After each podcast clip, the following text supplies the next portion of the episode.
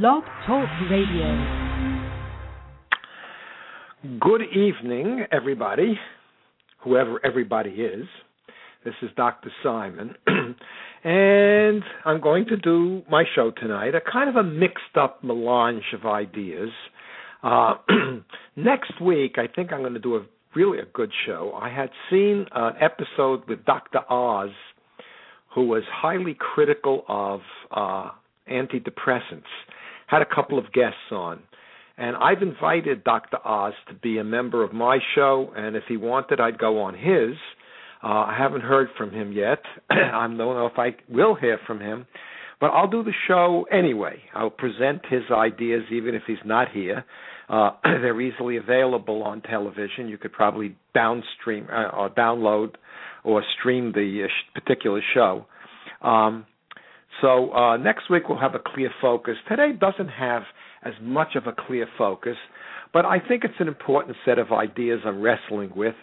And uh, those of you who are listening or will listen, maybe you'll uh, relate to this and listen and and um, kind of struggle with the same set of ideas, examining your life.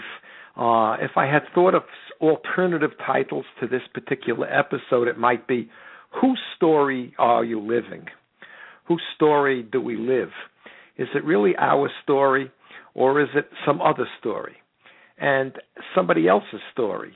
Uh, is it a story we live because the goals are really our own or are the goals external to us? Uh, for example, uh, do we love our work because we love our work for itself or do we go to work day after day and do a job simply because it pays us money? Uh, not to sneer at the notion of earning a living, but to do uh, any activity for uh, for a goal that's not our own, not internal to us. What uh, psychologists called in different times intrinsic motivation, where the reward for the activity is built into the activity itself. Uh, I played golf today, and I played well enough. And boy, do I love playing golf because it, it's for me. Uh, I do it. Uh, it's my story, and I'm a character in it. Uh, and it's painful if I don't play well, and it's joyful uh, if I do play well. And I'm going to talk about the word joy, the emotion of joy, in a little while. Um, on the other hand, uh, I've done uh, over my lifetime activities that I did to earn a living. And while I always enjoyed and, and, and found joy in being a psychologist, uh, some of the jobs I held, I held purely to earn a living, uh, and they were painful. So I wasn't living a story that was honest for myself. So uh, that's some of the stuff I want to wrestle with, and I'm, I guess I'm into it at this point. Uh, when is life joyful? When does it feel real? Uh, when is it play? Uh, play is similar to the idea of intrinsic motivation. When we play, whatever it is, uh, the activity, it's for its own sake. So the luckiest people I know have jobs that are play. Uh, they make it may be difficult play. It may be uh, a lot of intricacy. It may require a lot of skill to play. But if it's an activity for its own sake, uh, then the activity is play. On the other hand, if we do it for money, if we do it to please another person, which can be important, uh, and the activity then is not done for its own sake, then it's work. And work can be very easy and not intricate, but work is often devastatingly boring. Very difficult. I've always felt sorry for people who have uh, 10, 12 hour a day jobs for which they garner a check uh, and feel no connection, that there's nothing authentic. They're not creating a story, it's a story that's uh, given to them, and it's a story that's alien to them, uh, and, and, and the result uh, is terrible boredom. So eight, ten hours a day doing something for which there's no play. It's just work. Can something be work and play? Absolutely. Now, the, the, the whole notion of this is when does life feel real? When is it joyful? When is it authentic? And when is it boring? When do we when are we anxious? And when even if we uh, make a lot of money or we achieve a certain brand of success as defined by American society, uh, is life worth living or not worth living? And over the years of my life, I have met so many individuals who find their life boring and empty, uh, making a lot of money. And uh, I won't sneeze again. I don't sneeze at the idea of making a lot of money. Uh, there are all kinds of things you can play at and enjoy life if you have money. I'm not recommending poverty in any way, but their lives are feel false. They feel empty, and in a way, they're really not worth living. So th- this is the stuff that I struggle with, and I've always struggled with, particularly with patients uh, who come to me very often very unhappy, having come through some kind of authoritarian upbringing where they were convinced that the story they should live and the character they should be within that story is not anything they really enjoy or anything they feel related to or connected to. And as a result, they live a life that's not a full life, and they live a life that in many ways is not worth living. And this, this raises the question when does life feel really genuine and worth living? And I think I've answered the question already. Uh, it's when certain needs are met, when uh, uh, we meet a certain set of needs. And let me introduce an idea here from Abraham Maslow, who was an interesting psychologist. We, we, we live in an age now, by the way, where theory is dead. We don't have any major theorists. Uh, we are very practical at this point. Uh, psychiatry and psychology, as I've said many times, uh, simply tries to get the right diagnosis or what bad name we can call somebody and how we could treat them, which is to stop the behaviors that we think they shouldn't be engaged in and uh, have them engage in behaviors we think they should engage in, whether or not they feel connected to or whether they feel to be a character in the story we impose upon them. Uh, we certainly have an image of human beings now that uh, is like a machine, uh, a kind of a supercomputer with a great brain uh, that is very difficult to uh, program. But nonetheless, uh, we're machines. We've accepted the rule of technology, science, and particularly the science, uh, the physical sciences and biological sciences, which uh, really don't promote an idea at the level of a creative, living, storytelling human being, um, and and hence we we drug people uh, beyond what I could even understand. In fact, I'm going to do a show uh, on this, another show. New York Times, uh, April 1st, had a front page article that attention deficit hyperactivity disorder is now being diagnosed in 11% of United States children. I mean, that's just inconceivable to me uh, that this would be done. And those 11% of children are going to be convinced that the way they live in the world, even when they enjoy it and it feels authentic and it feels real, uh, shouldn't be engaged in. And most of them uh, will be given drugs. Um, you must be successful in school. You must be successful in the academic program uh, in the United States, the arts, and I want to talk about this from Maslow's point of view, or my interpretation of Maslow, are almost dead in the schools. It's science and it's technology. And while I would never uh, suggest that I don't think science and technology are important, I don't think they are the be all or the end all of life, nor do I believe that in and of themselves they make a life that's really worth living. So let me talk about Maslow. Maslow had a what he called a hierarchy of needs. That's what he became very famous for. And at the bottom of, of the hierarchy, and I, I have to talk about this for well, I'll talk about no, let me do it do it now. he had a hierarchy in which each set of needs sat on top of the needs below it. So there were lower needs and higher needs. And those individuals who achieved the highest level of needs were the most uh, fulfilled or the most, uh, as he put it, self actualized as individuals. And uh, some years after uh, I used to study and teach Maslow, Maslow, a friend of mine came to me with an article that suggested that this hierarchy, like all hierarchies, contained within it a kind of set of moral definitions, and that Maslow believed he uh, was one of the most uh, uh, mature and important and self-actualized individuals on the planet, and he listed a number of other individuals, well-known individuals, um, who were similarly in that high-level category. At that point, I said, this theory can't be used.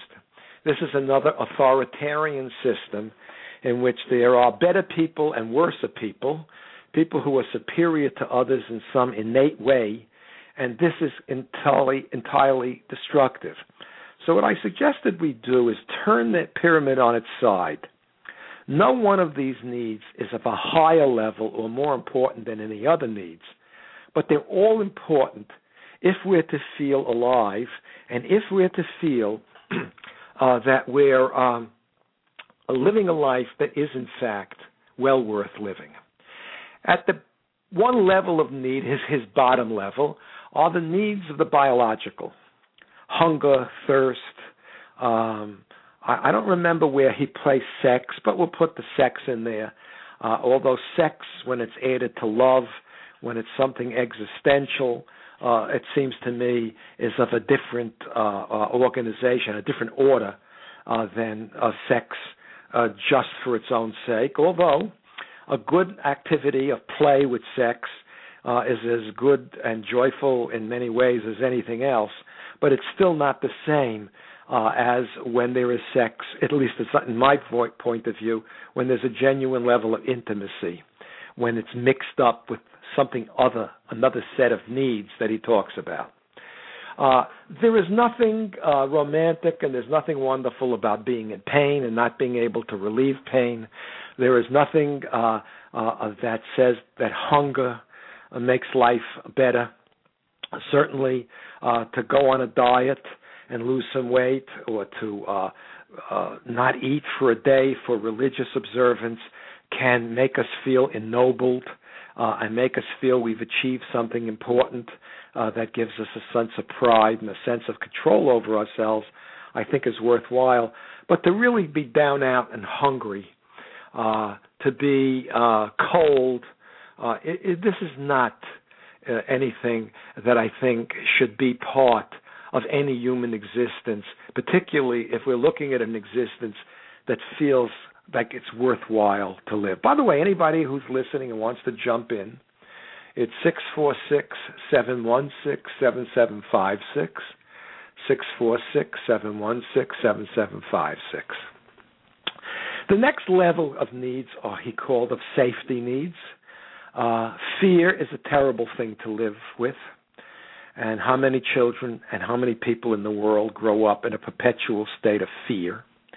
Fear for their life, fear that uh, they will be cast out, uh, seriously punished. To grow up under a level of fear is very often to live a story uh, that doesn't feel either real nor worth living. Uh, to to force oneself to believe the stories of others because they make us afraid if we don't live believe those stories if we try to convince ourselves that something is true when we deep down know it's not true uh, is a particularly painful way I think to live and yet many of us do end up living that way because of the kind of social system we live in, either at the level of family or of school or of the society itself. Uh, it takes a particular kind of courage and a particular kind of of uh, what is the word I can use nobility to fight against an authority uh, that will torture or kill you if in fact you don't believe uh, what they tell you very interesting. I had a, a patient that I had seen many years ago uh, who was robbed by one of his own employers, employees. And this guy put a gun to his head and he took his money and he put a gun to his head and he said, "Now kiss my shoes." And uh he thought about this for a while and he did. And he was extremely depressed. Everybody agreed with him. You did the right thing. You gave up a few dollars. He said to me, I gave up my dignity.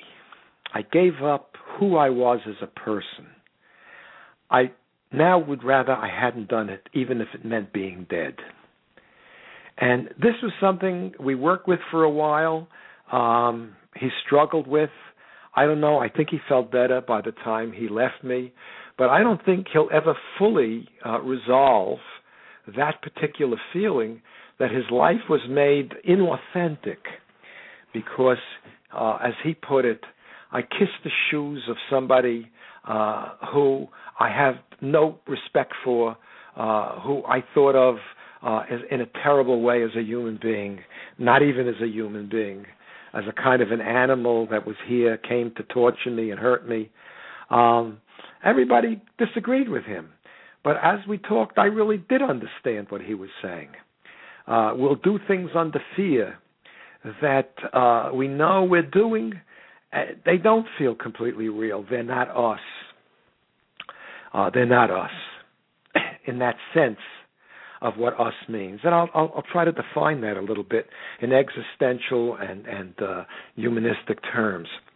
Next on the level, and I don't know why he put this not at the highest level, but again, I've turned it on its side, so it's as important as any other, is to feel we belong to love and be loved. Uh, I, I, can a life be worth living if we're not loved? When I work with my patients at the uh, nursing home who no longer have anybody that loves them, uh, they're cared for, sometimes well cared for, but they're all the people that they loved, uh, all the groups that they belong to, all the activities that define their life as a social being are gone. And um, they feel real. It's interesting. These are very real people. Uh, there is no phoniness left. They have stripped away uh, trying to uh, convince themselves, like we all do, or so many of us do, that if only we were more successful economically, we would be happy, uh, and that money really defines success. That has no meaning to them anymore. But they are alone. They are terribly, terribly alone. Uh, when uh, prisoners of war are to be tortured and broken down, when people in prison uh, are, are, to be uh, ultimately disciplined, very often solitary confinement, isolation, social isolation becomes a terrible punishment and creates a situation that feels very real. There's nothing phony about it, it's really happening. Uh, but it makes life not really worth living. That need to be loved and to feel loved, uh, to belong to groups, to belong to social organization, to be a citizen, an active citizen uh, into your country that you both believe in and love, uh, are critically important, I think, in making a life that feels real and is worth living. Next, he talks about uh, Maslow pride. Uh, and we're not talking now about, and I, I don't remember if he really differentiated false pride, uh, where we, we, we arrogantly are proud of small things, but that uh, we're proud of the people around us. We're proud of genuine achievement. Um, that we have a sense of pride uh, that is real. I think that is very important to make life both um, meaningful rich, and to feel uh, that it's worth living. It's really worth living. Next, uh, he talked about self-actualization, and for many years I struggled with what does it mean to self-actualize. And what I have done in my own thinking is to suggest that the word to be creative, to create something that is beneficial for your fellow human beings, but that comes out of the deepest part of your own personality that requires real effort, real hard work to make the best that it can be. And this can be in any area. Uh, I, my wife was watching, and I was watching today for a while, a cooking show. Uh, and these are individuals I was watching who both their life feels both real and really worth living.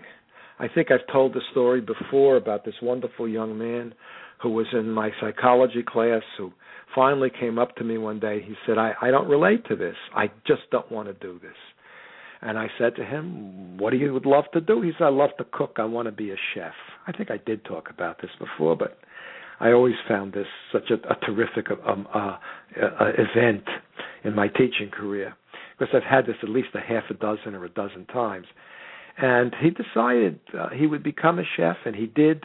And some years later, he came back and visited that he was, in fact, a chef. He was going to open his own restaurant.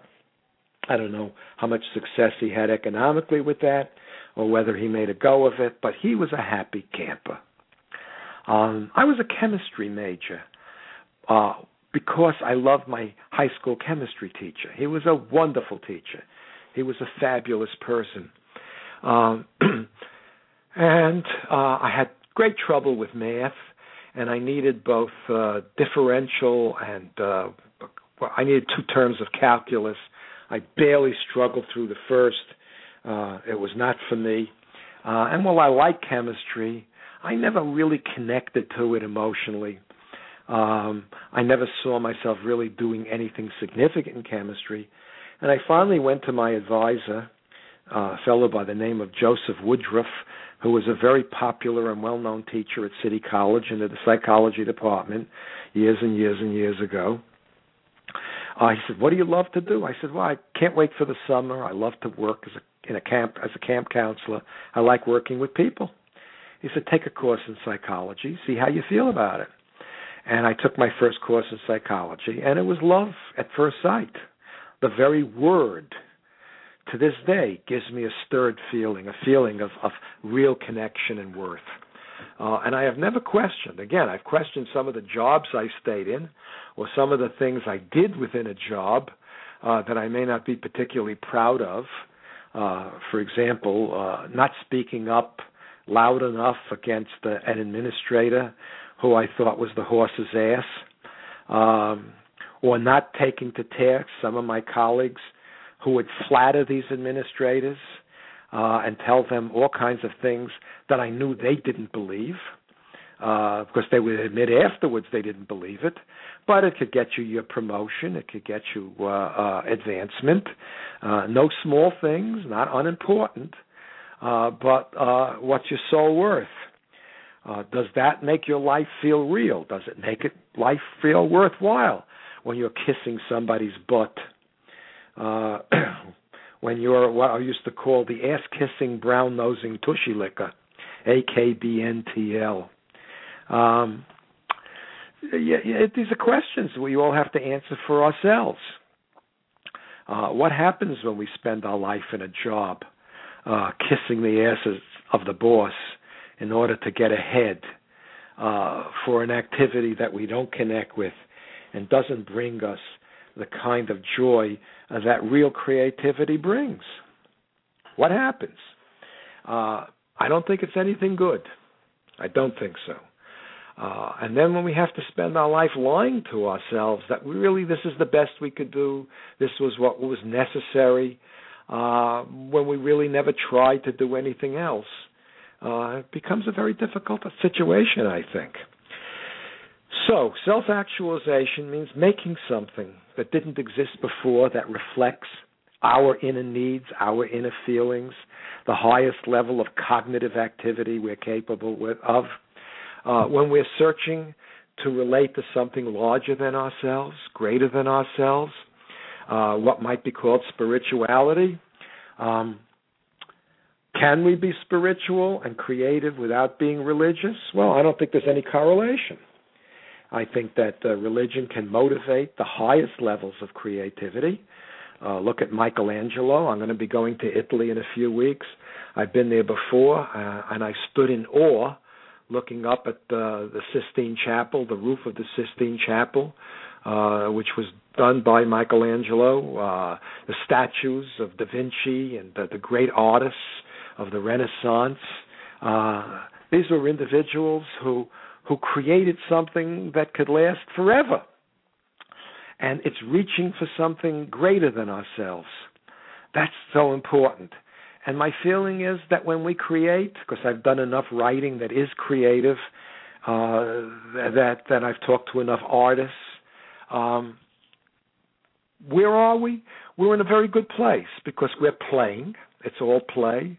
Uh, it's a struggle. It requires hard work. It requires uh, intellectual clarity, but it's expression of us that others appreciate and may love and help lift them to a, a level of creativity uh, in their own lives. Uh, I've spoken to people who cook, who write poetry. Um, I think that a number of people who play sports are highly creative in the way they do it. Uh, they do it with their individuality and they struggle to be the best that they can do, and certainly they bring a great deal of pleasure uh, and, and a heightened sense of life uh, that is worth living to those who participate and, and appreciate what their efforts are. So, uh, I wish that our school system uh, would have as much training in the arts as in technology. The arts in our school system, in many ways, are the poor steps cousin to the sciences. Uh, the sciences that uh, increasingly are used uh, to mechanize. Uh, and, while I don't turn away my hi-fi, and I'm not uh, uh, turning down and closing my computer and being a purist, a kind of luddite that says that I'm not interested in technology or using technology to be creative. Um, do I flatter myself if I think some of these shows have a certain level of creativity in them? Uh, I feel that way. Uh, there's a kind of a pleasure and a joy. And by the way, let me talk for a second about joy. Uh, joy is not the same as happiness. Uh, we're supposed to live a life that is happy, and it's certainly better than living a life that is miserable. But joy is that emotion that occurs uh, you can't plan for it. You can't make yourself feel joy. Joy is that moment when you've expressed something, when you've shared something unique with another human being, when the two of you have done something of great creative value, um, a, a, a, shared play. And I could throw in at this point sex. Uh, sex can be among the most joyful, playful, wonderful things that can exist in our lives, or sex can be drudgery. Sex can be hard work. Uh, how many people I met, and I could talk about this personally, during the time where we are trying to have a child, and you're having sex by the numbers and by the hours, because the sex is, uh, while it's pleasurable and it's nice and it could be fine, it has another goal. And that goal, uh, the child uh, however wonderful we think that will be and however important, really has nothing to do in, with the sex itself. It's an outcome of sex, but it's not particularly something uh, that is part of creative sexual play uh, between people. And some of the most joyful and wonderful moments in anybody's life can be that kind of sexual activity. Um, a life without love a life without sex and a life without sex with love uh, is not something uh, I would have liked to have lived. Uh, I consider myself lucky, and most many of the people I know consider themselves lucky because that was a piece, however large or small, of their existence. It was something that made life feel real, and it was made something that was was uh, um, uh, joyful. So, uh, what else? You know what? I, I think I, you know, there's something else I wanted to talk about. I want to talk about actors and actresses. I'll use two instances. Uh, recently, I saw the movie Les Mis, Les Miserables, and uh, the woman who plays uh, Fantine, Anne Hathaway, puts in a performance uh, that had me because that song I dreamed a dream has made me cry and made me feel wonderful and sad ever since I heard it many, many thirty years ago or so when I saw the first Broadway show of it of Les Mis. But she did a performance that was so powerful and so unbelievably real. The second uh, performance, uh, what's her name, Dana? Oh, anyway, it's in the, in the movie Homeland, this TV series Homeland. Uh, the the, the actress who plays Carrie, the CIA spy. And by the way, for those of you who can get a chance to see this show, uh, this is some of the best acting I've ever seen. A really interesting uh, show, uh, and, and you know, uh, and it's entertainment. And let me talk about entertainment in a second. I want to add something after I talk about actors and actresses. When I'm moved by a performance by an actor or an actress, I often wonder what do they experience themselves doing when they act this way? Does it feel real to them? I raise this question because I wonder does it feel real? If it didn't feel real, if they didn't put themselves into that role, could they move us? Could they move us in the same way that they move us when we experience them in many ways as more real a human being in their fictional role than the people who we live in our lives, who actually live in our lives? Uh, I don't know how to answer that question. If anybody has acted, maybe they can answer that. Um, when it comes to any activity, if we're aware we're doing it, we really don't enjoy or or feel connected to the activity. It's work. I've seen many a movie, many a show where the work was some of the hardest work I've ever done. Didn't feel real. The acting didn't feel real. The story didn't come across as real. It wasn't something uh, that lived, if you if you know what I mean. Uh, it, it was empty, and the actors what they knew they were acting. They never lost themselves in the role. Um, if you watch a movie and you watch yourself watching it, it's excruciating. When we self actualize in any activity, when we're truly playing, when life is really joyful and worth living, we lose ourselves and then find ourselves in the deepest way. I think that's part also of what we mean of an existentially defined self actualization. When we are, uh, the hours disappear when we're really playing and where we're struggling within the play. Uh, and it feels as real and as worthwhile as anything could possibly be. To sit in the theater and watch something that was thrown on the screen or on the stage to make some money that nobody seemed to believe in and the actors don't seem to believe in it is is in some ways worse than having a tooth drilled at least for me. And it seems to me so much of our society this way right now is lived and entertained with stuff that just doesn't connect and is not real. Doesn't feel real uh, it doesn't make life really worthwhile. So I think I've said it. I've done a little more than a half hour. If anybody uh, would like to call at uh, six four six seven one six seven seven five six, uh, I'm going to do next week's show would be the 17th, and then if I could think of a good show on the 24th, I'll do that, and then I'm going out of the country for a couple of weeks, um, so there'll be no shows, and uh, uh, whatever. So, if anybody would like to call, I would love to discuss. If you have any questions, comments, uh,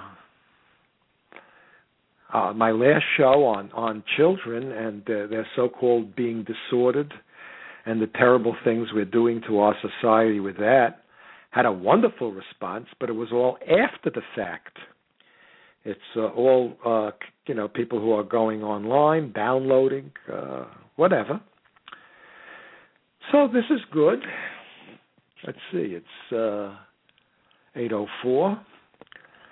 And uh, I'm thirsty. I think I'm going to go have some drink, maybe a little uh, dessert. And I'm going to say good night, unless in the next 60 seconds somebody would like to call up. Okay. Okay. Have a joyful evening. I hope all kinds of good and real things will happen to you. Uh, we are living in a world that I say again uh, treats us as machines, as expedients. Uh, it feels less and less real. Uh, more and more of our time is spent denying the fact that uh, uh, the violence in our society and the violence in our world is terrifying. That we're cooking our environment, that we're killing the planet, and not doing anything creative and joyful to make life continue in a positive way. I was listening to another blog talk radio show today that uh, dealt with that kind of stuff and I found it interesting in many ways. So, I'm going to say good night, and I'm going to press the end episode button, and that's it.